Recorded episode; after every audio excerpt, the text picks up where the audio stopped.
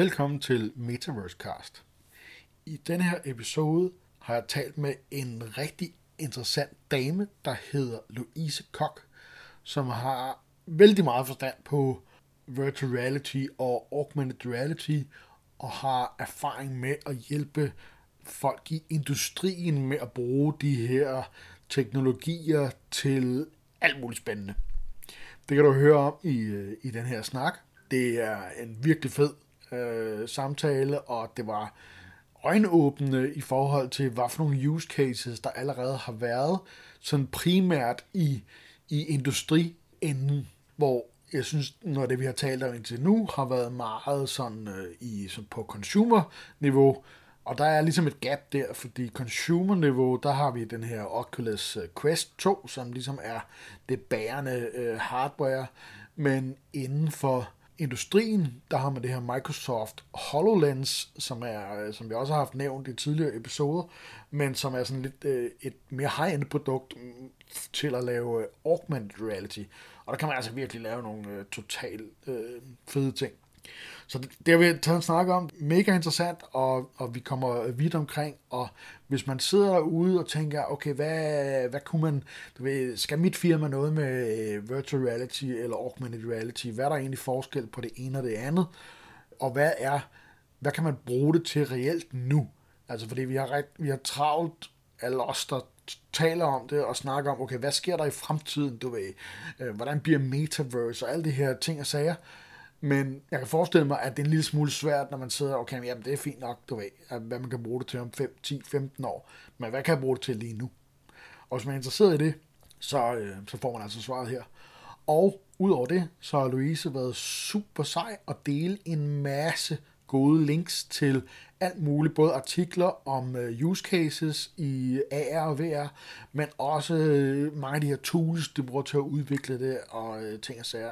En masse fede links, som er i show notes til den her episode, som du finder i din podcast-app. Hvis det er sådan, at din podcast-app, den ligesom har cuttet show notesene på en eller anden måde, så du ikke får det hele med, så kan du finde de her links og alt det her. Det kan du finde på metaversecast.fm, hvor du kan finde alle episoderne og de fulde show notes til hver eneste episode, hvor at de her links vil være. God fornøjelse, og vi ses på den anden side. Hej Louise, tak fordi du gad at være med i dag. Jamen tak for invitationen, det har jeg virkelig glædet mig til. Jamen jeg har også glædet mig mega meget. Det skal jo ikke være nogen hemmelighed, at det er sjældent, at man møder kvindelige nørder, desværre. Så da jeg ligesom så dig på LinkedIn, jeg kan faktisk ikke huske præcis, hvordan du poppede op, men jeg tænkte, der var en kvinde, der arbejdede med virtual reality, hende bliver jeg nødt til at snakke med. Og så havde vi lige en telefonsamtale om frem og tilbage, og, ja. Og så satte vi datoen op for vores lille interview i dag. Så kan du ikke lige starte med at fortælle mig, hvem er du, og hvad er det, du laver? Jo, altså mit navn er som sagt Louise Koch, og jeg beskæftiger mig med virtual reality, augmented reality og mixed reality. Og det gør jeg specielt i en læringskontekst. Altså jeg er meget optaget af, hvordan vi kan bruge de her medier til at optimere vores læring og til i det hele taget at få en bedre læring, måske også på kortere tid. Så det er sådan det umiddelbare, men derudover så vil jeg sige, at læring det skal forstås i en meget bred kontekst. Altså det kan både være i forhold til uddannelsesinstitutioner, men det kan i allerhøjeste grad også være i forhold til erhvervslivet og virksomheder. Hvad har været din berøring med VR og AR indtil videre? Jamen altså man kan sige, jeg startede tilbage i 2016, og så har jeg sådan bygget på efterhånden. Det har selvfølgelig også været en læreproces for mig. Men min indgangsvinkel til det var faktisk, at jeg var meget modstander af det. Og jeg tænkte, at det her, det er simpelthen ikke noget for mig. Men omvendt så havde det også sådan, at jeg underviste på det tidspunkt, og havde en masse studerende, som altid var meget nysgerrige og kom og spurgte til forskellige ting, de ville beskæftige sig med. Så jeg tænkte, jeg bliver nødt til at undersøge det. Fordi så kan jeg om ikke andet finde alle de rigtig gode argumenter for, hvorfor man ikke skal beskæftige sig med det her. Så det var lidt min indgangsvinkel. Og så fandt jeg på et tidspunkt, jeg har tidligere beskæftiget mig med det i forbindelse med min uddannelse. Jeg læste på et tidspunkt ved Lunds Universitet, og der havde vi også, berørte vi også de her emner. Men så fandt jeg her i Sverige, at der var noget, der hed Boost i Helsingborg, som er et sted, som gør rigtig meget for at sætte folk i gang i forhold til filmmedier og tværvidenskabelige filmarbejde. Og de havde nogle workshops i netop de her medier, nye teknologier, altså virtuel teknologi. Og de havde en weekend-workshop i Malmø i virtual reality. Og så tænkte jeg, den melder jeg mig til. Og så var jeg heldig at komme med. Og så skete det altså hverken være bedre, end at efter den weekend, så var jeg fuldstændig solgt til stanglerkris. Så vendte du? Så vendte jeg fuldstændig 180 grader, eller 360, skulle jeg måske nævne. Ja. Jeg kunne med det samme se, at her var der noget, som i den grad talte til mig. Det er jo ret interessant, ikke? For at være modstander, og man kan sige, du ved, nogle gange så er det jo sådan, at vi har sådan lidt modstand på teknologi, vi ikke kender, så det er måske meget naturligt, men du havde alligevel en eller anden form for faglig belæg på at have den der modstand, og tænkte, det går ikke. Og så da du blev eksponeret for det, så du nogle muligheder. Så jeg kunne godt tænke mig at dykke lidt mere ned i, du ved, hvor var du før? Yeah. Altså, hvad var det for nogle tanker, du gjorde dig før? Og hvordan har det flyttet sig? Ja, jeg tror nok, at jeg måske som så mange andre tænkte lidt, at det her, det er underholdning. Altså det er ren gaming, og det er ikke fordi, det skal man ikke negligere. Det er gamingverdenen, er en utrolig spændende verden, og jeg er jo selv rigtig fascineret af den nu. Men jeg har bare aldrig været sådan en gamer, heller ikke som ung. Men det jeg lige pludselig kunne se, det var, at det her med at kunne se, altså se verden i 360 perspektiv i et VR-headset, det synes jeg var fascinerende. Og så kunne jeg se, at jeg lige pludselig kunne koble mine interesser for, altså jeg har jo en baggrund inden for læring, altså jeg har en cand.pæd fra det, der tidligere hedder Danmarks Pædagogiske Universitet, og så har jeg en tillægskandidatuddannelse fra Lunds Universitet i kognitionsvidenskab, og jeg kunne lige pludselig se, at både den uddannelsesbaggrund plus min interesse for design, som jeg har arbejdet med i mange år, det var ligesom, at nu blev sløjfen bundet. Altså nu kunne jeg se de her forskellige interessefelter kombineres i et, og det var nok det, der gjorde udslaget. Altså. Og så tror jeg meget, at jeg, man kan sige, i mange, mange år, der har vi været vant til at få vores information, altså vores digitale information, på 2D-skærme. Og det har selvfølgelig været fint, vi har fået adgang til en bred viden af information, men vi lever altså også livet i 3D, og nogle gange så kan det at få information i 2D være en information, som vi skal forsøge at oversætte, før vi kan bruge den. Det kan være sådan noget med, hvis vi ser på et billede af, lad os sige, et produkt, vi skal købe, så skal vi alligevel forstå størrelsesinformation, altså hvordan er dimensionen på den stol, hvordan ser den ud, hvis man kigger rundt om den. Så kan man selvfølgelig få et billede fra forskellige vinkler, men det er ikke det samme som at opleve stolen sådan i sine rigtige dimensioner, og kunne gå rundt om den og kigge på den, og måske ovenikøbet placere den i det rum, som man gerne vil have, den skal stå i. Og det fandt jeg lige pludselig ud af, at det kunne man jo med de her teknologier. Så lige pludselig så var det sådan, så var det en ny måde at tænke virkeligheden på, som jeg synes var meget fascinerende, som jeg tænkte, det her, det kan give noget i forhold til læring, at vi kan springe nogle led over i forhold til det her med, at man er nødt til sådan mentalt at oversætte noget information, før man reelt kan bruge det til i den situation, man står i.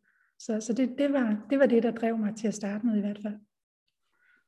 Nu nævnte du design og møbler. Når du snakker design, altså jeg kommer jo fra en grafisk, visuel design-baggrund, ikke? Ja. Er det møbeldesign? Når du tænker design, hvad tænker du så? Altså jeg tror nok, jeg tænker design ret bredt, fordi jeg har faktisk også været vant til at arbejde på grafiske tegnestuer, så jeg har også været vant til at beskæftige mig med visuelle identiteter og designanalyser i forbindelse med det arbejde. Men jeg synes jo, at vi lige pludselig får et nyt medie, det er jo ikke et nyt medie, de virtuelle teknologier, men vi får nogle muligheder i forhold til at tænke formgivning mere rumligt og forholde os til det på en ny måde. Og det synes jeg er spændende.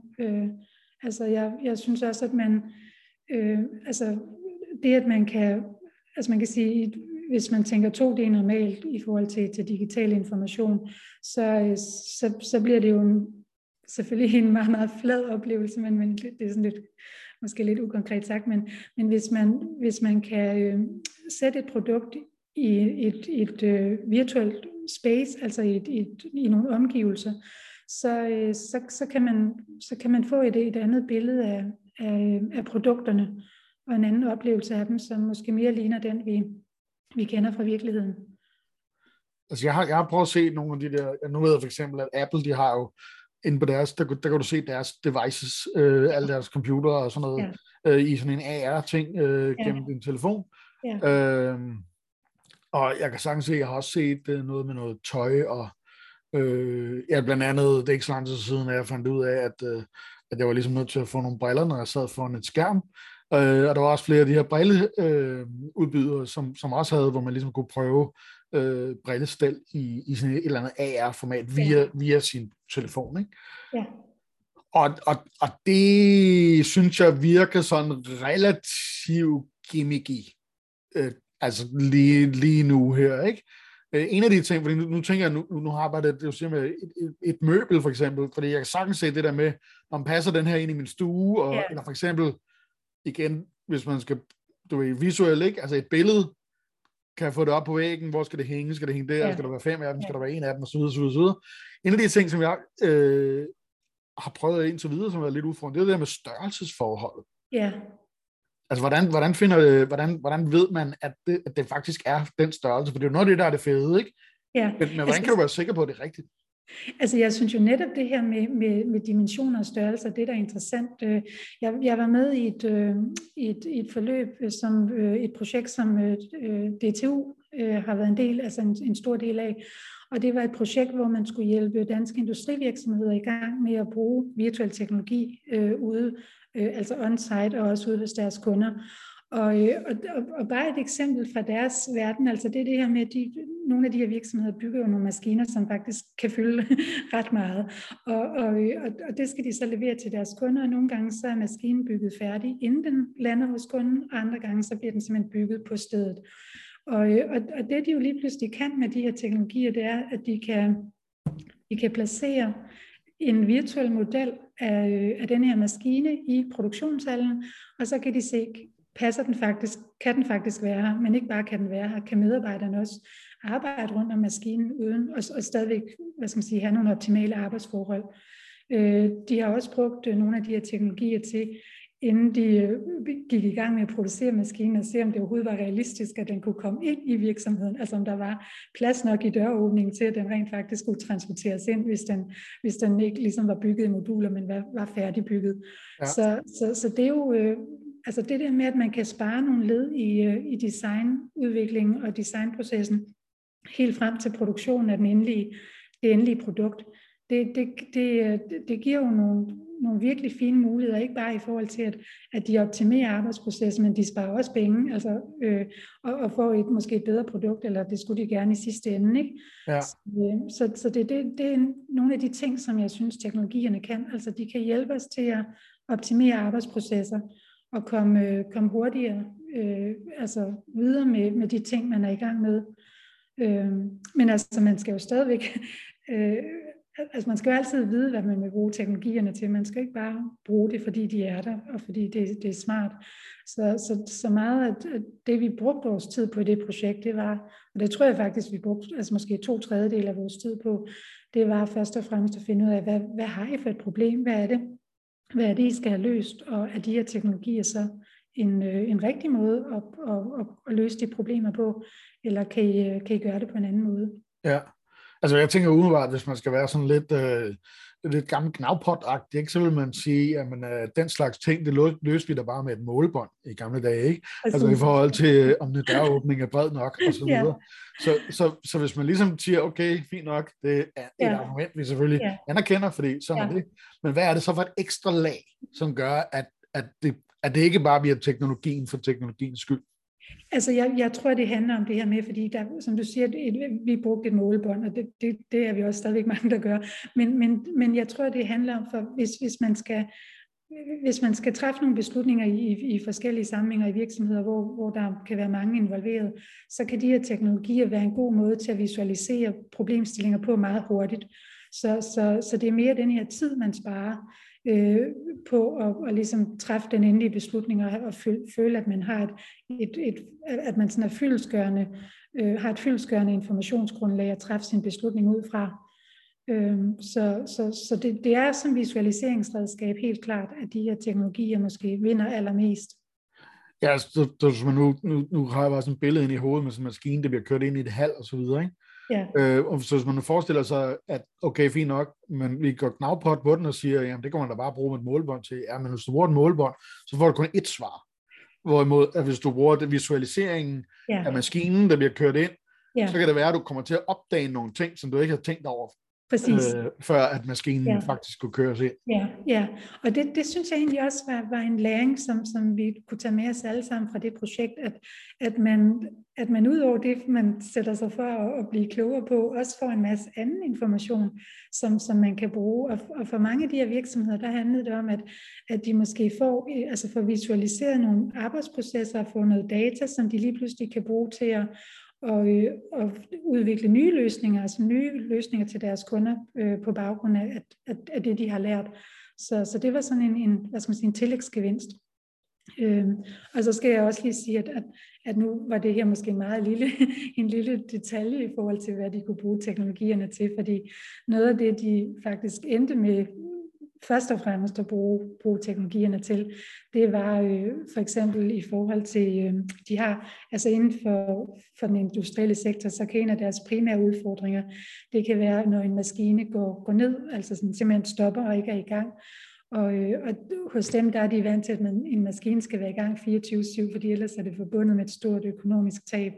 Og det kan altså, vi kan tale om mange tusind euro per minut, så de har selvfølgelig en stor interesse i at få den nedetid, som de kalder det, minimeret. Og det fandt vi ud af, at det kunne de bruge de her teknologier til.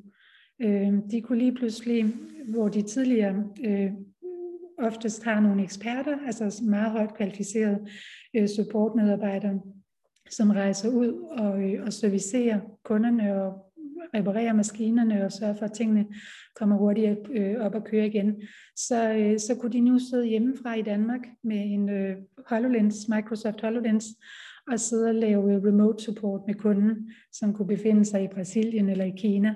Så fra at de lige skulle have brugt en masse ressourcer på, at de er oftest er det ganske få medarbejdere, som har den ekspertise, så de rejser rundt i hele verden.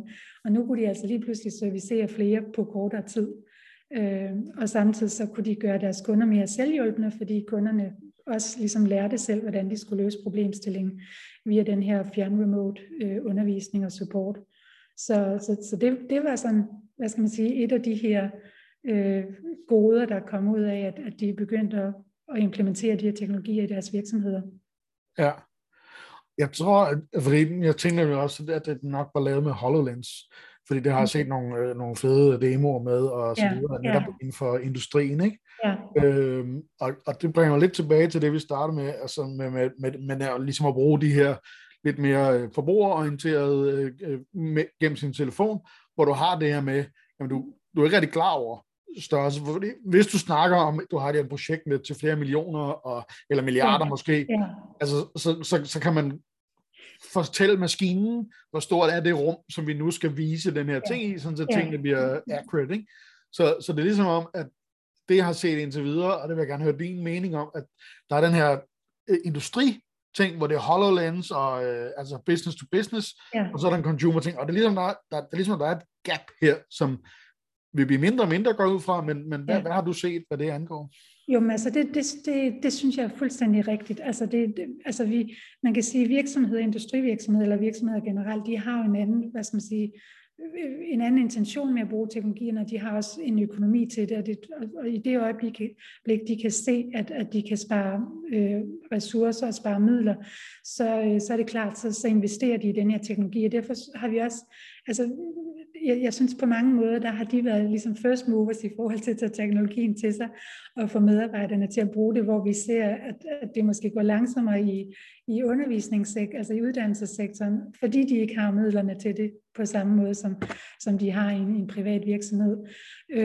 Og så er det rigtigt, at vi, altså man kan sige, en HoloLens er jo et dyrt device, så det er jo ikke noget, vi bare som forbrugere går ud og køber. Så der går selvfølgelig et stykke tid, før vi, altså, men i det øjeblik, vi får nogle altså AR-classes, som kan nogle af de samme ting, så tror jeg, vi kommer til at se en udvikling, som også lige pludselig løber hurtigt, og hvor vi måske kommer til at bruge de her teknologier på samme måde, som det sker ude i virksomhederne. Så det vil det typisk selvfølgelig være nogle andre problemstillinger, man bruger dem til. Men jeg tror, det er på vej. Altså. Men der går et stykke tid nu, før vi får det, før det også er til at betale. Ikke? Ja, det tror jeg også. Har du set nogle ting, der ligesom er på vej? Nogle devices, der går i den retning, eller hvordan? Altså jeg venter jo på, at der kommer nogle AR-classes, som vi har råd til at betale, om det så bliver fra Apple, om det bliver fra nogle af de andre udbydere. På et tidspunkt, så lander de formentlig alle sammen på samme tid. Ikke? Jeg tror, det der sådan, altså måske for mig er vigtigst, det er ikke så meget, hvornår de her devices lander, men det er mere sådan hele tiden at tænke på, hvad skal de her teknologier gøre for mig eller for os? Hvad er det, vi kan bruge dem til? Hvor er det, det giver mening at anvende dem? Så det er måske det sted, jeg personligt kigger først. Altså jeg er nysgerrig efter at finde ud af, hvordan kan vi bruge det i undervisning for eksempel. Hvordan får vi det integreret i, både i klasseundervisning, men også når de studerende eller elever arbejder hjemmefra. Og der skal man jo tænke lidt anderledes, når man tænker undervisningssektor, fordi de jo ikke nødvendigvis har midler til at købe dyrt software, dyre devices, som kontinuerligt skal opdateres og købes nyt ind. Og der kigger jeg meget i retning mod open source, altså hvad har vi af muligheder der? Og der synes jeg for eksempel både i forhold til VR, men også særligt i forhold til AR, at der er nogle spændende muligheder med open source. Og hvad har du set inden for det? Jamen, man kan sige, hvor vi tidligere måske, eller når vi skal bruge lave noget AR på vores telefon, så downloader vi typisk en app. Altså det kan være den her IKEA-app, hvor vi kan tage et møbel fra deres møbelkatalog og placere det i vores egen stue. Men så har vi stadigvæk en app, som vi skal downloade til telefonen, og vi skal have plads til den, fordi der er sikkert også mange andre apps, vi vil have på vores telefon.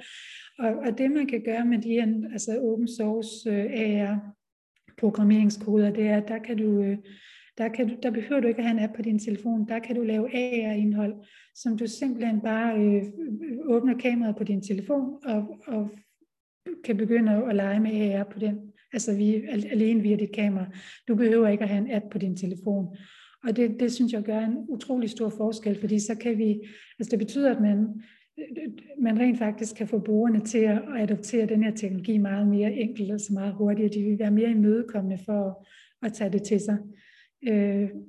En af de eksempler, jeg selv har siddet og kigget lidt på, det er, at man kan lave AR treasure hunt, AR skattejagt, og så tænker man igen, det er jo bare underholdning, men det behøver det ikke at være. Altså hvis man bruger det i en undervisningssammenhæng, det kan være for studerende, som går på et teknisk universitet, der skal ud og tage jordbundsprøver, eller ud og finde noget i omgivelserne, så kan man jo lave et kort med koordinat, altså så laver man en AR-løsning, som er baseret på GPS-koordinater, og så går de ud, og så finder de den virtuelle information, de skal i miljøet alene via et link på deres telefon, som deres underviser måske har sendt til dem, eller et kort, de har fået med, hvor der er indplaceret nogle bestemte hotspots, som de skal finde. Og det synes jeg jo er en spændende måde lige pludselig at tænke læring på, at man kan integrere læring ude i omgivelserne, altså der, hvor de også, den dag de er færdiguddannede, vil skulle arbejde. Og det kan også være, at du kan jo bruge AR også i forhold til laboratorieøvelser, at der kan du i og for sig også bruge VR. Det er lidt to forskellige løsninger, som jeg kan komme ind på lidt senere, men det her med, at man nogle gange kan stå foran hvis det for eksempel er et laboratorium, man står for nogle remedier, man skal bruge, hvor man tænker, det er det helt sort for mig, hvor starter jeg, hvor slutter jeg? Og der kan man jo så med sin telefon få nogle virtuelle informationer op, som siger, giver en trinvis instruktion i, hvordan du løser den her opgave. Og jeg tror, det her med, at man kan bruge teknologierne til både at motivere elever og studerende, men også få dem til at føle sig mere fortrolige med opgaven. Det betyder noget for deres læring. Det betyder, at de er mere engagerede, og de heller ikke er bange for at lave fejl, fordi de kan se, at de, ligesom, de bliver hjulpet på vej, de får feedback, de kan komme videre i deres proces. Ja. Ja, det er også en af de ting, som jeg har stødt på meget for nyligt. Det er folk, de snakker om ligesom at gøre det her feedback loop mindre. Ja. Sådan så vi... altså, du ved, der er nogen, der forbinder det lidt med sådan at gamificere ting, ikke? Altså, du ved, igen, nogle gange, vi bruger jo nogle ord nu, som bare ligesom er det, vi kender, og der opstår måske noget med tiden, ikke? Men det lyder rigtig sjovt, det der med at kunne lave, altså nu tænker jeg lige, okay, det lyder som sådan et matchup mellem geocaching og Pokémon Go, ikke? Altså, at du kan lave, altså, nu har vi lige snakket om inden, at du... Du kan få lov til at smide nogle forskellige links til, i show notes hertil, men det kunne være rigtig sjovt. Jeg kan godt at vide, hvor det er, man gør det. Så hvis du har nogle informationer omkring det, så vil jeg rigtig gerne se det. Ja, altså jeg synes jo, at noget af det, som jeg i hvert fald synes er interessant ved teknologierne, det er, at de kan, specielt i en undervisningssammenhæng, at de kan minimere det her med, at man som elev er bange for at lave fejl. Og nu er det ikke for at hvad skal man sige, lægge den hat ned over de studerende, at de er bange for det, men vi lever i sådan en perfekthedskultur. Og det har jeg set fra mange af de studerende, jeg selv har været i kontakt med, at de er så fokuseret på, at de skal lave en opgave og få en god karakter. Og mange gange så handler det om det med at lære, det handler om og så må begå fejl og kunne se, hvornår tingene lykkes, hvornår det ikke lykkes, og så finde den rigtige vej i blandt de poler der. Og der synes jeg, altså sådan altså en teknologi som virtual reality, det er jo, det kan være optimalt til træning, altså det kan være træning i, hvordan man, altså inden man bliver placeret måske i et rigtigt miljø, altså et fysisk miljø, hvor man skal virkelig passe på, at ikke at lave fejl, fordi det kan have katastrofale konsekvenser. Eller, der kan man jo så i VR øve sig inden, og som jeg plejer at sige, altså i VR, der er det tilladt at lave fejl, og så lære af det. Det ved jeg, det er der også mange af virksomhederne, som bruger. Jeg plejer at skelne mellem VR og AR, som at VR, der er du også i et lukket environment, fordi du har de her VR-briller på, så du ser jo ikke, hvad der sker omkring dig. Hvorimod AR, der er du ude i the real world. og man kan sige, VR kan jo bruges rigtig meget i træningssammenhæng, inden du bliver placeret i de fysiske omgivelser og skal løse en konkret opgave, hvor at AR, der kan du få den hjælp, du skal have med de ekstra informationer, mens du står i dit fysiske miljø og ved at løse en konkret arbejdsopgave. Det er en meget god skelning der. Vi har tidligere sammenlignet det der med at tage sit Oculus på, ikke? Og ligesom at stikke hovedet, altså tage ruden på hovedet, ikke? Ja. Og den tror jeg, at rigtig mange af os har oplevet, den der med, at du er okay, bunk, så tager du ligesom det på, og så er du i den verden, og så det er lidt svært at, ja, selvom man kan connecte med folk, ikke? Altså, du er via med dem, men der er alligevel ikke den der connectedness, hvor jeg tænker også, at, altså jeg er for eksempel rigtig vild med tanken om sådan noget AR board games, altså, fordi, altså og i det hele taget, jeg har nogle venner, som er sådan nogle togbane-entusiaster, ikke? Og den slags ting, altså der kan du bygge en togbane i hele dit hus, som kun eksisterer, når du, fordi ofte så har folk et pladsproblem, ikke? Og det har du ligesom ikke rigtig mere, når du gør det noget der, ikke? Så jeg er også altså virkelig på AR, glæder mig meget til det, men det er rigtigt, hvis du skal have den der, altså sådan helt klassisk, så er det sådan en flysimulator, ikke? Det har man kendt i lang tid, ikke? Men selvfølgelig også laboratoriesituationer og andre steder vil være VR-ting. Ja, altså jeg tilslutter mig fuldstændig det, du siger omkring VR, fordi jeg tror også, altså jeg er selv fascineret af også VR, synes det er et rigtig spændende medie i mange sammenhænge, men altså jeg tror ikke, vi skal forestille os, at vi vil sidde samlet familien lørdag aften med et VR-headset på hver især, og så ikke kunne snakke sammen, vel? Altså selvfølgelig kan man så lave noget multiplayer-spil, men jeg tror, at med AR, jeg tror, det vil komme til at have en langt større indvirkning på folks dagligdag, end vi vil se med VR. Simpelthen fordi, at vi jo kan bruge det i vores naturlige omgivelser, når vi løser arbejdsopgaver, eller som du siger, i forhold til boardgames. Jeg tænker både boardgames, altså brætspil og sådan noget, men jeg tænker også altså måder at bruge augmented reality på i forhold til bøger, altså du kan få ekstra information om illustrationer, du ser i bøger, som lige pludselig bliver tredimensionelle. Jeg så et eksempel, og det er faktisk en del år tilbage, med nogen, der havde lavet en teddybærbamse, hvor de på maven af den havde trykt et mønster, så når du scannede det mønster med din telefon eller iPad, så kunne barnet lære om bamsens, altså om lungefunktioner, hjerte, og så det her med at bruge det i forhold til legetøj, der synes jeg, der er nogle enormt spændende perspektiver i altså egentlig så er det kun fantasien, der sætter grænser i forhold til, hvordan vi kan bruge AR. Ja, jeg har Lego faktisk også lavet et projekt, jeg tror, var det sidste år, jeg får. Jeg har en knægt, som er 8 nu, og er meget af Lego. Og der lavede de noget, som hed, han kaldte det Hidden Side. Jeg kan ikke huske, om det var det, som det rigtig hed. Men det var sådan lidt noget spøgelsesagtigt noget. Og der kunne du faktisk også, de havde sådan nogle små, ligesom sådan nogle knapper, med QR-kode ting-agtigt på, ikke? Ja. Og der kunne du igen via Lego-appen, måske lidt kedeligt, ikke? Men der kunne du ligesom se, når du filmede de der ting, samtidig så kunne der ske noget med de der Lego-figurer. Det, som vi oplevede der, det var, at vi brugte det ikke særlig meget, fordi at vi gad faktisk ikke at skulle sidde der. Og det var første gang, jeg havde den der med at skulle sidde med et device, altså en telefon, og noget fysisk legetøj.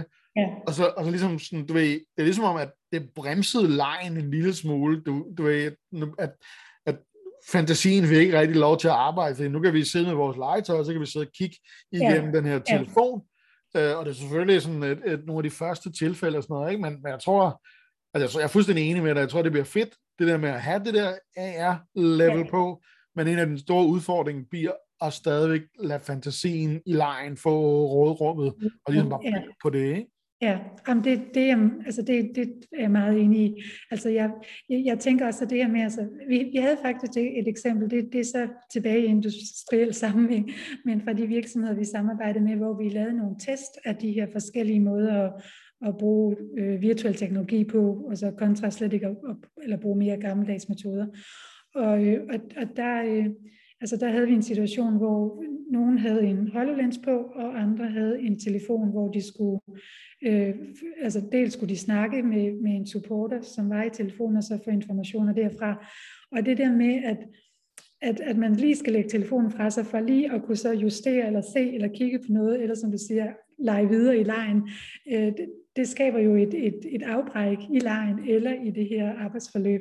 Så det her med at kunne have, altså der er så mange af de opgaver, vi løser i dagligdagen, hvor vi har brug for vores hænder, altså brug for at kunne skrue på ting og flytte ting og gøre ved. Og hvis vi skal have noget virtuel information, så skal vi ikke stoppes i den proces. Og der kan man sige, der er hvad skal man sige, svaret, det er, at vi får det i en brille, altså så vi simpelthen har hænderne frie. Så kan man diskutere det her med en brille, om det kan forstyrre vores sansapparat, så vi bliver på anden måde, at det generer os, hvis vi skal have sådan noget på i længere tid ad gangen. Men jeg tror, at det er en af måderne, altså de her briller på, at vi kan få et mere flow i vores oplevelse. Men så synes jeg jo i det hele taget, at det her med, at vi... Altså, at vi har de her muligheder nu, at vi kan få virtuelle informationer op i omgivelserne, som andre mennesker måske ikke ser, men som vi ser, eller vi ser det sammen med nogle andre. Man er sådan lidt tilbage i sin egen barndomsfantasiverden, at man har sine hemmelige fantasivenner og kan lade sin fantasi bare spændende derudad, og man kan bygge historier og sådan noget. Så det synes jeg var spændende ved det univers. Det kan jeg sagtens følge. Altså man kan jo faktisk have sin imaginary friend. Præcis, ja. Og inden længe, så kan du også have din egen, en digital tvilling af dig selv, som du kan lære at kende i Metaverse, ikke? Ja. Og man skal spejle sig i. Altså, det er en super interessant samtale, den der, og det er noget, som vi kommer til at, og ligesom, tror jeg, vi kommer til at være meget opmærksom på, eller måske ikke, forhåbentlig meget opmærksom på, men det her, okay, vi kan lægge det her ekstra lag ind over ting, som vi altid har drømt om. Yeah. Altså, jeg tænker bare, du ved, sådan noget Star Wars, og det her skak, de sidder og spiller i tusindårsfalken, ikke? Altså, du ved, og ting, det er jo noget, vi har drømt om i, yeah, så længe man har kunne lave sci-fi og film og så videre, ikke? Yeah. Og så det der med en anden, hvis man skal blive i filmanalogien, hvor man siger, de mest uhyggelige film, det er for eksempel film, hvor man ikke ser monster, fordi vores hjerner kan lave vildere ting, end man kan lave på film. Ja. Så hvis man tager de to elementer, og så siger, okay, hvordan laver vi de her fede ting, som vi gerne vil have, men uden at vi altså stadig skaber plads, har space til vores fantasi. Det er noget af det, som jeg tænker, okay, som forældre, der vil jeg være opmærksom på, at det hele ikke bare blev givet på et sølvfad. Det skulle også selv kunne forestille sig et eller andet. Altså det er jo sådan den der klassiske med, om vi bliver dummere af at få det her teknologi, som løser alle vores opgaver for os, ikke? Jeg synes jo ligesom du, at man skal bruge teknologierne altså lige præcis i de områder, hvor det giver allermest mening. Og så den tid, man får ekstra, fordi man bliver bedre til at løse en opgave hurtigere, den skal man bruge til at udvide sin nysgerrighed med og lære noget nyt og dykke mere ned i opgaven og fokusere noget mere, bruge noget ekstra tid på det, man synes i forvejen synes var interessant. Jeg tænker jo meget af det her med, at altså hele tiden, at man virkelig skal tænke over, hvor giver det mening at bruge teknologierne, for man skal jo ikke, altså jeg ser teknologierne som et redskab til viden, mere end bare et stykke teknologi. Altså det er en måde at få noget information i omgivelsen, hvor du, altså vi havde mange af de her virksomheder, hvor de står måske og løser nogle opgaver, hvor de har brug for enten, og det kan være, at de skal hente noget ud på et lager, eller de har brug for at tale med en kollega for at få noget ekstra information. Og hver gang de skal have brug for det der information et andet sted fra, så bliver de afbrudt i det, de står og laver. Så skal de løbe i højre til højre og venstre, og det der med at kunne bevare sit fokus, hvis vi kan bruge teknologierne til det, så engagerer vi os mere, vi får et bedre flow i det, vi beskæftiger os med, og det synes jeg er det, der giver mening i forhold til teknologierne. Ja, altså det giver rigtig god, altså hvis man skal tage sådan en historisk pendant til det, altså jeg kommer fra sådan en illustratorverden, hvor jeg siden tidens morgen tegnede på computeren. Det startede med at være sådan en tablet, man havde ved siden af, og så skulle man sidde og kigge op på skærmen, og det lærte man så ligesom at bruge. Og så kom det de her Wacom, hvor du sidder og tegner direkte på skærmen, som jeg også brugte i ret lang tid. Og så kom iPad Pro'en, hvor du ligesom sidder og kan tegne direkte til den. Og det var ligesom bare den der teknologiske udvikling, der var der, som var mega fed. Altså iPad Pro'en, da jeg først hørte om den, og da den kom, efter at have brugt de her remedier i så mange år, tænkte jeg, hvor bliver det fedt. Og på det tidspunkt, der var det også der, hvor jeg havde tattoo-studie, ikke? Så bare det der med at kunne have alt i lommen, og mit tegnebord, og mit lysbord, og 1000 lag papir ovenpå, og alt det der, ikke? Det var fantastisk.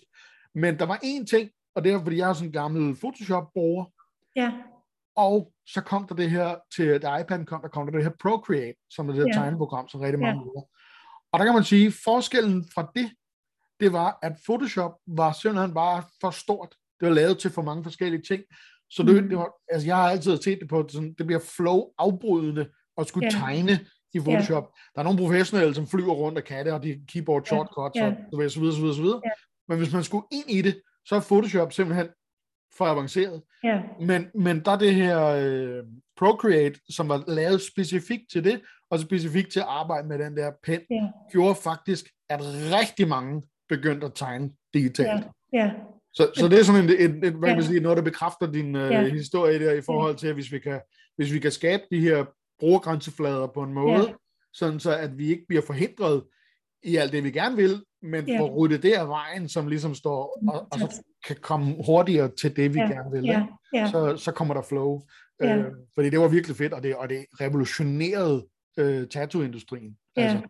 Ja, jamen altså, jeg kunne se det, jeg har en bror, der er grafisk designer, da de begyndte at få også arbejde mere digitalt, altså det gjorde en enorm forskel, ikke kun i deres arbejdsflow, men også i forhold til deres kunstneriske udtryksform, altså lige pludselig så kunne de begynde så begyndte de ligesom at lege med tingene på en anden måde, og det tror jeg også, vi kommer til at se med de her virtuelle teknologier, at det altså hvis vi er heldige, så kommer det til at rykke ved vores måde at tænke rum og form på, og vi måske bliver mere... graver lidt dybere i sandet og prøver nogle nye ting og nogle sjovere ting. Og det er måske også noget, der vil så vil afspejle sig i vores kunstneriske udtryksformer. Det er i hvert fald noget, det jeg specielt glæder mig til at se. At det bliver nogle aftryk, der bliver sat der. Og så synes jeg det hele taget, at vi står med nogle teknologier, som gør, at vi kan lære noget om os selv som mennesker, er spændende. Altså når vi begynder at kunne lave... Altså jeg ved godt, i starten var jeg måske også lidt meget modstander af det her med avatar. Jeg synes, det var nogle mærkelige figurer, som ikke havde form og kræfter. Men nu, hvor vi er så meget længere fremme i den teknologiske udvikling, det at vi kan begynde at skabe avatarer, som kan ligne os selv, og som kan... Det er ikke nogen... Altså man kan sagtens lave en tegneseriefigur, eller du kan møde en i en virtuel verden som en klovn eller en... slange eller en elefant, men det, at vi kan nærme os noget, der ligner virkeligheden, det er både skræmmende, men det er også spændende. Altså vi kan måske møde os selv på en ny måde, og lære noget om os selv som mennesker, hvordan vi selv tænker og handler, men også hvordan vi fungerer i gruppesammenhæng. Og det synes jeg er spændende. Altså. Ja, jeg er fuldstændig enig. Og en af de observationer, jeg selv har gjort, det var, igen for at tage pendant til noget tidligere teknologi. Dengang de der massive multiplayer online role-playing games ligesom kom frem, ikke? Det startede jo med sådan noget, EverQuest eller sådan noget, og så kom der EVE Online, og så kom jo den der store World of Warcraft, ikke? Som ligesom bare blev kæmpe succes. Yeah. Og i kølvandet af det, så kom der nemlig en masse andre, hvor de gik meget op i, at det skulle være realistisk. Altså, hvordan solen skinnede i rustningen, og så videre, og så videre. Yeah. Og hvis man sammenligner det med World of Warcraft, så var det faktisk, fordi World of Warcraft havde det her univers, som var meget cartoony, men fordi, at alle elementerne i det her virtuelle univers, altså, lys og alting falder, som det skal, så var det faktisk mere believable, end de her verdener, hvor de prøvede at gøre det realistisk, fordi det er bare så svært at lave noget.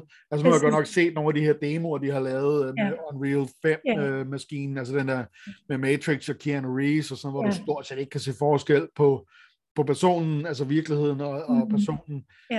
Men der går noget tid, vil jeg tro, før den teknologi kommer ind i vores virtual reality-verden, ikke? Ja.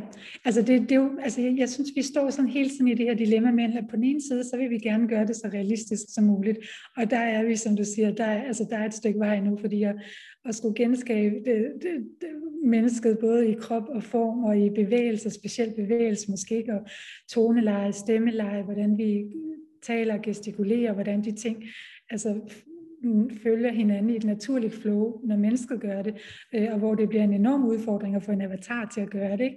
Fordi det er forskellige teknologier, der skal arbejde sammen, så kan det jo nogle gange være langt bedre idé at starte på et mere simpelt plan, og så få det til at fungere, som du siger, på en realistisk måde. Og det er ligesom, at vi hele tiden vi arbejder lidt i begge spor, ikke? At vi vil nogle gange så, hvis man skal lave en færdig virtuel løsning, så kan det være godt at ramme det her, som, hvor det bliver fuldendt til sidst, og hvor man ikke har alle de her forviklinger, hvor man ikke synes, det virker realistisk eller troværdigt. Ikke? Men samtidig så er der også dem, der bliver ved med at kontinuerligt arbejde med at udvikle sig. Vi når måske en større grad af realisme på et tidspunkt. Ja. Hvis nu så har jeg tænkt på, at hvis der er nogen, der lytter med, nogle virksomheder eller andre, som gerne ligesom, du vil ind i det her.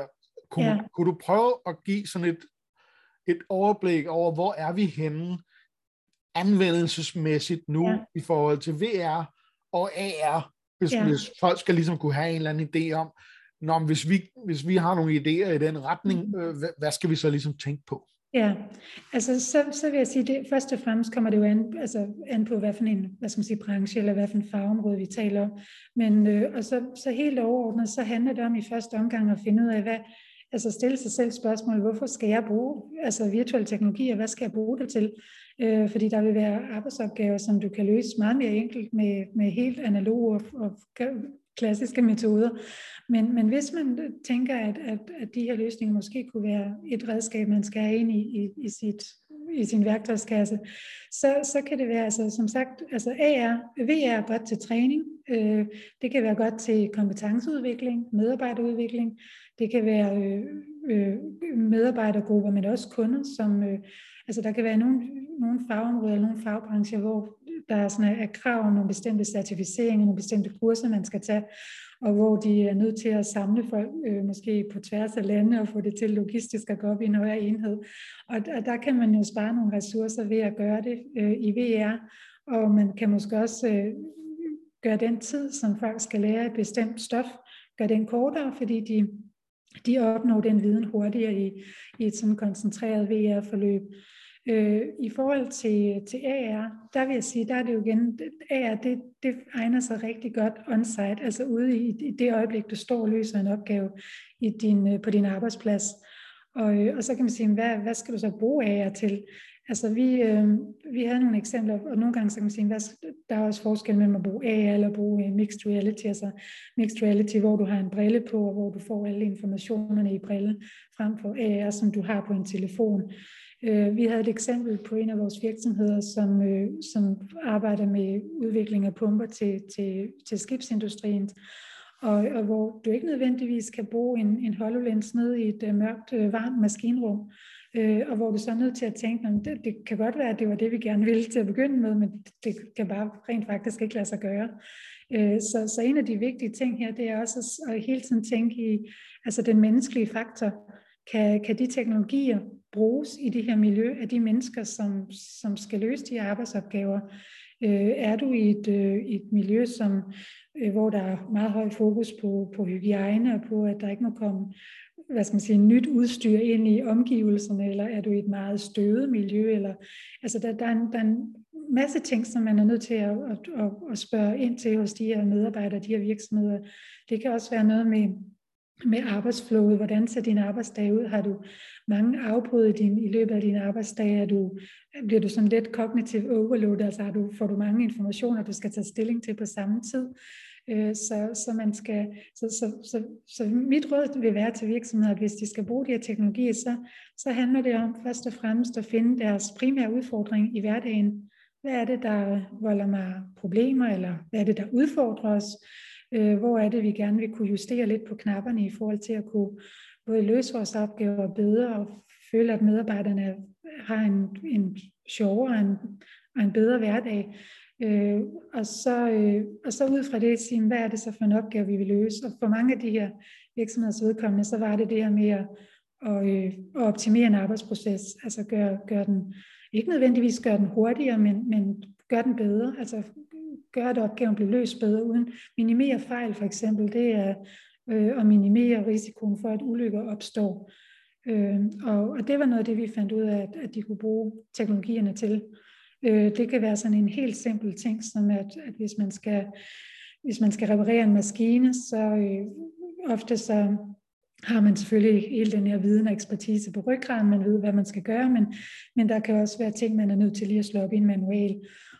Og så har man den her manual ved siden af sig, plus at man måske også har et dokumentationsark, hvor man skal sætte krydser for, hvornår har jeg lavet den del på maskinen, og næste del. De har sådan nogle ret strikse krav med, at de skal dokumentere alt, hvad de laver, meget specifikt.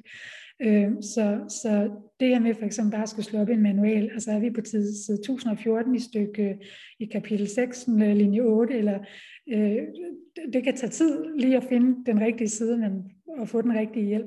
Men hvis du har en QR-kode på maskinen, og du bare kan tage din telefon op, scanne koden, og så med det samme, så kommer lige præcis stykke 8 op, eller linje 8 op, med hvad det er, du skal gøre. Så er det klart, så skal du ikke forholde dig til en masse ligegyldig information, i hvert fald i det øjeblik ligegyldig, ikke? Så kan du komme direkte til den information, du har brug for. Og så det, altså man kan sige, det var en lang snak, men koncentratet af det er, at, altså, at de her teknologier kan hjælpe os til at få lige præcis den viden, vi har brug for, i det øjeblik, vi har brug for den, og i de omgivelser, vi har brug for den. Og hvis man kan bruge teknologierne til det, så er vi altså så er vi godt hjulpet som medarbejder eller som virksomhed.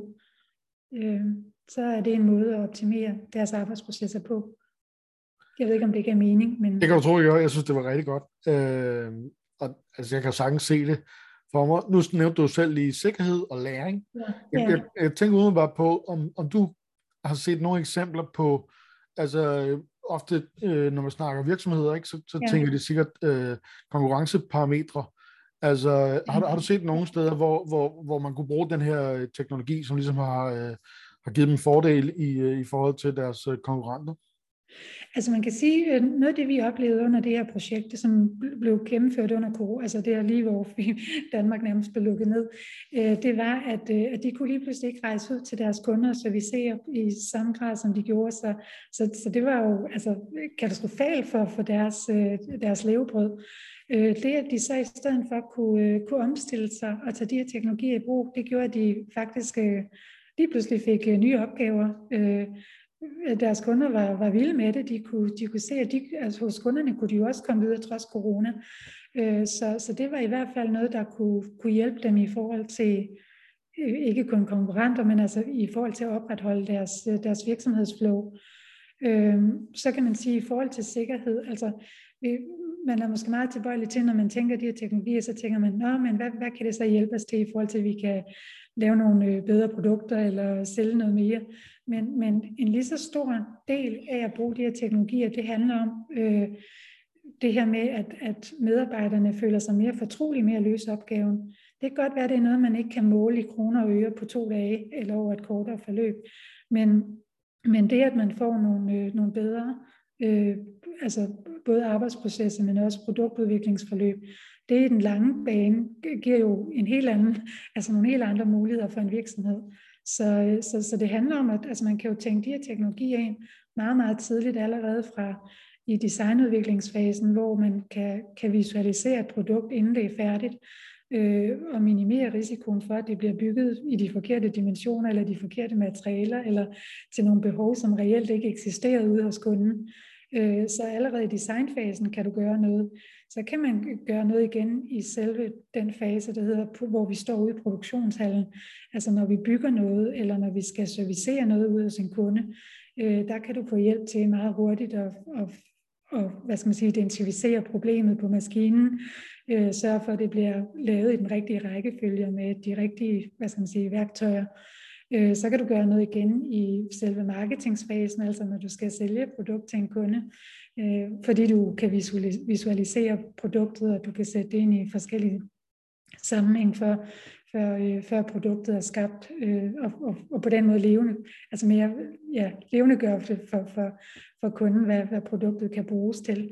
Så kan du gøre noget som virksomhed i forhold til dataopsamling, at du kan lige pludselig få en viden om hvordan systemer fungerer, som du kan bruge til at udvikle nye serviceydelser på baggrund af. Så det er sådan, altså man kan tænke det i en helt fødekæde, altså når man tænker de her teknologier. Det var også det, som virksomhederne faktisk var klar over allerede, inden de gik i gang, fordi det synes jeg er meget vigtigt at sige, at det var dem, der sad med alle ekspertisen. Det var bare også andre, som stillede alle de her spørgsmål, og så sammen fandt vi så nogle løsninger til deres virksomheder, ikke? Ja. Så der er mange grene af, hvordan du kan bruge. Jeg kom udenbart til at tænke på, fordi jeg har altså arbejdet som UI, altså UX, eller hvad man nu skal kalde det. Det hed UI, dengang jeg startede. Ja. Design, og det var også noget med, hvor vi tit kigger på, hvordan folk klikker på ting i et stykke software. Ja. Og det kan man jo så optage og gøre ved med. Ja. Og Men hvis man bruger AR for eksempel, eller VR, whatever, ja. Det kan du i princippet også godt gøre med betjening af en maskine. Ja. Fordi du kan jo se det fra brugerens synspunkt, og så kan du se, om der er nogle uhensigtsmæssige, eller du kunne da. Det kan være, det virker meget åbenlyst for dig, men for mig, så tænker jeg, okay, det er sgu smart, for du kan designe maskinen, og så kan du faktisk brugerteste den, for at se, om folk de trykker på de rigtige knapper, og så se, om er der en, den her knap, burde virkelig være placeret herover, fordi at, og så videre, så videre. Ja. Det, jo, men det er jo altså hele det her med at finde ud af, hvordan vi løser opgaver. Så noget af det, vi fandt ud af, eller som vi oplevede undervejs i det her digital reality-projekt, det var, at vi lavede for eksempel en øvelse med dem, som hed, prøv at, altså først skulle de finde ud af, hvad er det der volder dig? Hvad er jeres største udfordring i dagligdagen? Og så lavede de ligesom en top 10 liste over det, og så fik vi valgt en eller to problemstillinger ud, som vi så arbejdede videre med. Men så tog vi for eksempel en konkret problemstilling og sagde, hvad sker der, når du skal løse den opgave? Prøv fra i step 1 til step 10 at forklare trinvis, hvad laver du? Hvad sker der i punkt 1? Hvad sker der i punkt 2? Og så videre. Og så når de havde lavet den liste, så skulle de så lave en liste, som sagde, altså, i trin 1, hvilken type information har du brug for der, for overhovedet at kunne løse den trin 1? Og hvad har du brug for i trin 2? Og det der med, at de sådan begyndte at sådan, hvad skal man sige, skematisere, hvordan de arbejdede, det gjorde de lige pludselig. Så sad de sådan og snakkede om, gør du det på den måde? Nå, ved du hvad, vi er faktisk vant til at gøre det på den måde. Nå, måske vi skulle gøre det på en tredje måde, eller tage kombination af de to. Så man får også sat nogle dialoger i gang omkring, hvordan man i det hele taget løser opgaver. Og nogle af dem, de gik lige frem så langt, så de lavede et flowchart over, hvordan de løste konkrete typiske opgaver i deres virksomhed. Og på baggrund af for eksempel sådan et flowchart, så kunne vi så begynde at tale om, hvordan vi skulle udvikle en app, der passede til deres måde at arbejde på. Og vi kunne også begynde at tale om, altså du gav det her et eksempel med forskellige former for tegneredskaber, altså devices, med at nogle gange så får man simpelthen for meget information, eller også så får man det med nogle forkerte knapper eller nogle forkerte redskaber. Så vi gjorde en stor dyd ud af at tale om, hvordan skal vi præsentere den her information? Når du ser noget i din HoloLens-brille, skal du så se det som ligesom hvis du betjener et Word-program, altså med små ikoner og små tekst, eller skal du have det som store lysende ikoner, så du præcis ved, hvad du skal trykke på, hvornår, og så der er plads til det inde i det her headset. Så det handler rigtig meget om at tænke i, hvordan formaterne skal være, når vi udvikler virtuelle løsninger. Altså når vi udvikler en AR-løsning eller en VR-løsning, skal vi så have information som lyd, som tekst, som video, som billeder, og i hvilken rækkefølge skal vi have det, for det giver mening. Fordi med digital information på almindelige 2D-skærme, der er vi vant til, at det er enten tekst, eller også er det nogle billeder. Ikke? Måske kan det indimellem også være noget lyd eller noget video. Men det bliver endnu mere vigtigt med de her virtuelle teknologier, og tænke i formaterne, hvordan det skal præsenteres, informationen. Ja, det er mega spændende. En ting, jeg har jo et udviklingsfirma, vi laver sådan noget webudvikling, og vi er begyndt at bevæge os hen imod hele det her web 3-space og de her nye teknologier. Og så det er super nørdet spørgsmål, ikke? Altså når man... det kan være, der er sikkert nogen på mit team, der ved mere end jeg gør, men hvad er det for nogle teknologier, man arbejder i? Altså, hvad er det for noget software, man arbejder i, når man tænker AR og VR og så videre? Jamen, det kan jo... Altså, jeg synes lige nu, der ser vi, at der kommer jo et flow af forskellige løsninger, hvor man jo skal hele tiden navigere i det her og finde ud af, hvad passer bedst til vores behov eller mine behov. Altså, jeg er selv meget, som jeg sagde tidligere, meget optaget af altså web, altså både AR som open source, og det samme med VR, og også bruge vores internetflade som en flade til at vise 3D også, fordi det tror jeg er en vej til at komme ud med de her, altså vise noget 3D på en måde, der er nærmere forbrugerne, end hvis de skal ud og købe et headset, eller sætte ind i nogle nye teknologier. Så vi har tidligere hørt om Mozilla Hubs, og spoke og så videre. Er der noget af det, som I har brugt, eller hvordan? Altså nu i forhold til både mit eget arbejde, men også det, jeg løste i under min ansættelse ved DTU, der arbejdede vi meget konkret med AR-løsninger og HoloLens-løsninger, og VR-løsninger arbejdede vi faktisk ikke så konkret med. Det var noget, vi havde med som tema, men vi valgte, altså eller rettere sagt, virksomhederne valgte at gå med med AR-løsninger og HoloLens-løsninger til sidst. Og der brugte vi Unity primært i det udviklingsarbejde. Jeg skal lige sige, at jeg sad ikke selv med de applikationer. Der var et VR-firma indenover. Men altså, jeg vil sige, altså når jeg sidder selv og nørder med teknologierne, så arbejder jeg jo i Unity, jeg arbejder med open source, altså ARJS, jeg arbejder med WebVR, jeg arbejder med udvikling af digitale karakterer i både Relution-programmer og i DAS, som er et mere open source, hvor du kan tilkøbe der komponenter i forhold til at skabe en avatar, hvor du sætter den sammen med en krop og noget hud og noget hår og noget makeup og noget tøj. Så der findes utrolig mange løsninger. Så det igen, det handler om at finde, finde det, der passer bedst til den opgave, du nu skal løse. Jeg ved ikke, om det var... Ja, det var fint. Rigtig fint. Det er særligt konkret svar. Det er også... jeg har sådan en... Jeg bruger Evernote og Notion, skifter lidt imellem, til ligesom, hvor jeg bare dropper ting, som jeg siger, og jeg synes, noget af det, man kan se, det er, at de her tools, de eksploderer. Ja, ja. Og det så jeg også inden for... hvad kan man sige, hvis vi skal kalde det Web 2, hvor der tilbage i nullerne, ikke? Hvor meget, når man havde en idé til et eller andet, så er det meget sådan noget med, at okay, nu går vi ud, og så skal vi bygge det fra bunden. Ja. Og i dag, der er jo stort set apps og forskellige ting og sager, man kan stykke sammen på alle mulige måder, uanset næsten hvad det er, man har tænkt sig at bygge. Ikke? Og det er også en udvikling, jeg kan se ske inden for hele det her Web3 Metaverse space.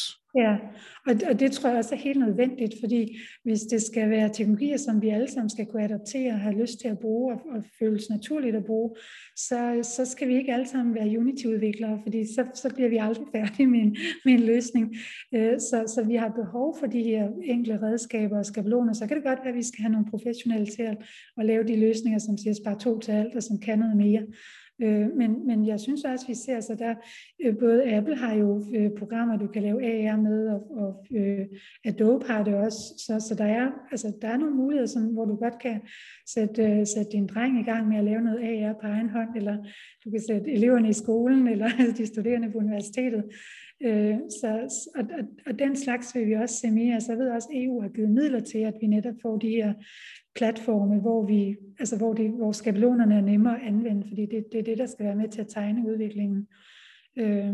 Så er der jo også nogle, altså selvfølgelig alle de her perspektiver, du nævnte, kom lidt omkring det tidligere med sikkerhed, altså der er etik og sikkerhed. Noget af det, vi oplevede også i det tidligere projekt, det var, at altså i de her virksomheder, det er, at man skal jo passe meget på, at man ikke får fremmed ind i sine datakonstruktioner og i sin data. Så sikkerhed spiller en enormt stor rolle, og nogle gange så må man fravige at bruge en bestemt teknologisk løsning, selvom man egentlig helst vil gå med den, fordi den ikke, at kunden måske bruger en anden type løsning, og der kan være nogle bestemte regler for, hvad man kan tillade sig at bruge. Og så er der hele spørgsmål omkring altså persondata og al den information, vi kan få om hinanden, måske hvis vi misbruger de her systemer. Altså hvis vi tænker os et VR-headset, hvor du kan se, hvor folk kigger hen, du kan registrere deres bevægelser, deres stemmeføring, deres gestikulationer. Hvis du forestiller dig, at de er i gang med at løse en opgave i et VR-headset, hvor de skal sammensætte en ny fabrikshemmelig maskine, der er lige blevet, de er i gang med at producere, ikke? Og du kan finde ud af, om altså, så trykkede medarbejderne på den, altså på det sted, og du kan nærmest koordinatmæssigt sætte det ind i et bevægelsesflow, så du kan se, hvordan vedkommende reagerede i bestemte sammenhæng, og hvordan man gjorde. Jamen, så har du lige pludselig den direkte adgang til, hvad den fabrik laver, eller hvordan de udvikler deres maskiner. Eller, så det er klart, at vi er nødt til at tænke sikkerhed ind i det her. Ja. Ikke kun i forhold til virksomheder, men også i forhold til individet. At du altså kan få nogle ret præcise informationer om, hvordan vi som mennesker reagerer og agerer i rum, og når vi er i bestemte sammenhænge. Ja. Og hvis nu, at virksomheder de gerne vil vide noget mere om det, kan man så tage fat i dig, og så kan du rådgive folk? Er det sådan, det fungerer? Ja, det kan man helt sikkert. Altså, jeg har jo haft et arbejdsliv, hvor jeg i perioder har været ansat i virksomheder, og i andre perioder har været ved universitetet. Lige nu sidder jeg så og skriver mine PhD-artikler færdige. Men det sidste projekt, som sagt, jeg lavede, det var jo ved DTU, faktisk DTU Bibliotek, hvor vi havde det her virksomhedssamarbejde. Og der var, kan man sige, i hvert fald min opgave lige i det forløb, det var at være med til hele afdække, hvor er det, vi har brug for de her teknologier, hvad er det, teknologierne skal hjælpe os til at løse. Og så være med på den her rejse, hvor man stiller virksomhederne spørgsmål og siger, hvad sker der egentlig, når du laver den her opgave, eller løser den her opgave? Hvad har du brug for information? Og så at man sammen, fordi det her, det, altså et er, at jeg kan bistå med rådgivning, men at skulle udvikle sådan nogle teknologier, det sker altså i et meget, meget tæt samarbejde. Altså det handler mere om, at jeg måske er med til at hjælpe dem til selv at afdække de ting, de alligevel godt ved, og også er gode til selv at illustrere, og at man så får kogt det ned til, hvad det er for en løsning, der kan styrke medarbejderne bedst muligt. Fordi det handler jo ikke bare om at skabe en ny AR-løsning eller VR-løsning. Det handler om, at vi også skal have nogle medarbejdere til at adoptere teknologien, og det er en lige så stor del af det. Så det er helt klart, altså mit interesseområde speciale, det er det her inden for læring og optimering af arbejdsprocesser, og så med en meget, meget en meget, meget stærk fokus på den menneskelige faktor. Ja. Jeg har et spørgsmål, som jeg godt kan lide at stille folk sådan afslutningsvis. Du var lidt inde på det tidligere, men det kan være, at du kan komme lidt dybere ind. Hvad er det, du glæder dig allermest til ved den her nye teknologi? Jamen, altså jeg glæder mig til at se uddannelsessektoren specielt, fordi jeg ved, at i erhvervslivet og blandt virksomheder, der er de allerede godt i gang. Men jeg glæder mig virkelig til at se, jeg ved også, der er mange uddannelsesinstitutioner, som allerede bruger de her teknologier og på en rigtig spændende måde. Men jeg glæder mig til at se det endnu mere udbredt.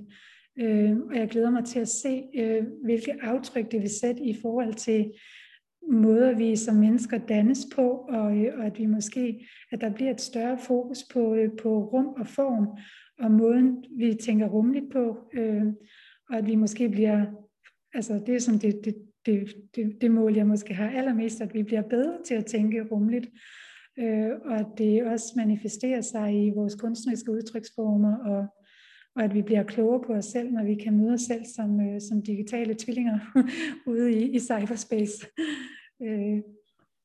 Det tror jeg, at det er.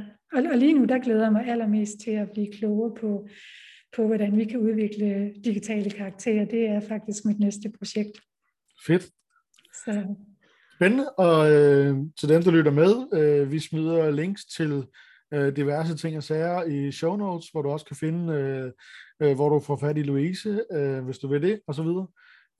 Mange tak, fordi du gad og har taget dig tid til at være med. Det var rigtig interessant at tale med dig. Jamen, jeg siger tak, fordi jeg måtte få lov at være med. Det var en stor fornøjelse. Hej igen. Jeg håber, du fik noget ud af interviewet. Jeg synes i hvert fald, at det var spændende at have den her samtale om at høre, hvad er det, folk har brugt AR og VR-teknologi til indtil nu. Og så den her sådan tilbagevendende diskussion, vi altid får i forhold til, jamen en ting er, at ny teknologi er spændende osv., men hvorfor er det lige, vi skal bruge den nye teknologi?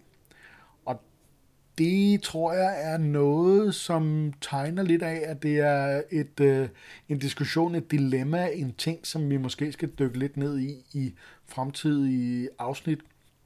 Fordi hvad er det egentlig, der gør? En ting er jo, at som vi snakkede om i den her episode, at hvis vi bruger tingene på en anden måde, altså hvis man for eksempel tager eksemplet om at skulle bruge noget augmented reality til at kunne se, om en maskine kan komme igennem en dør eller en port, i stedet for bare at bruge den målebånd.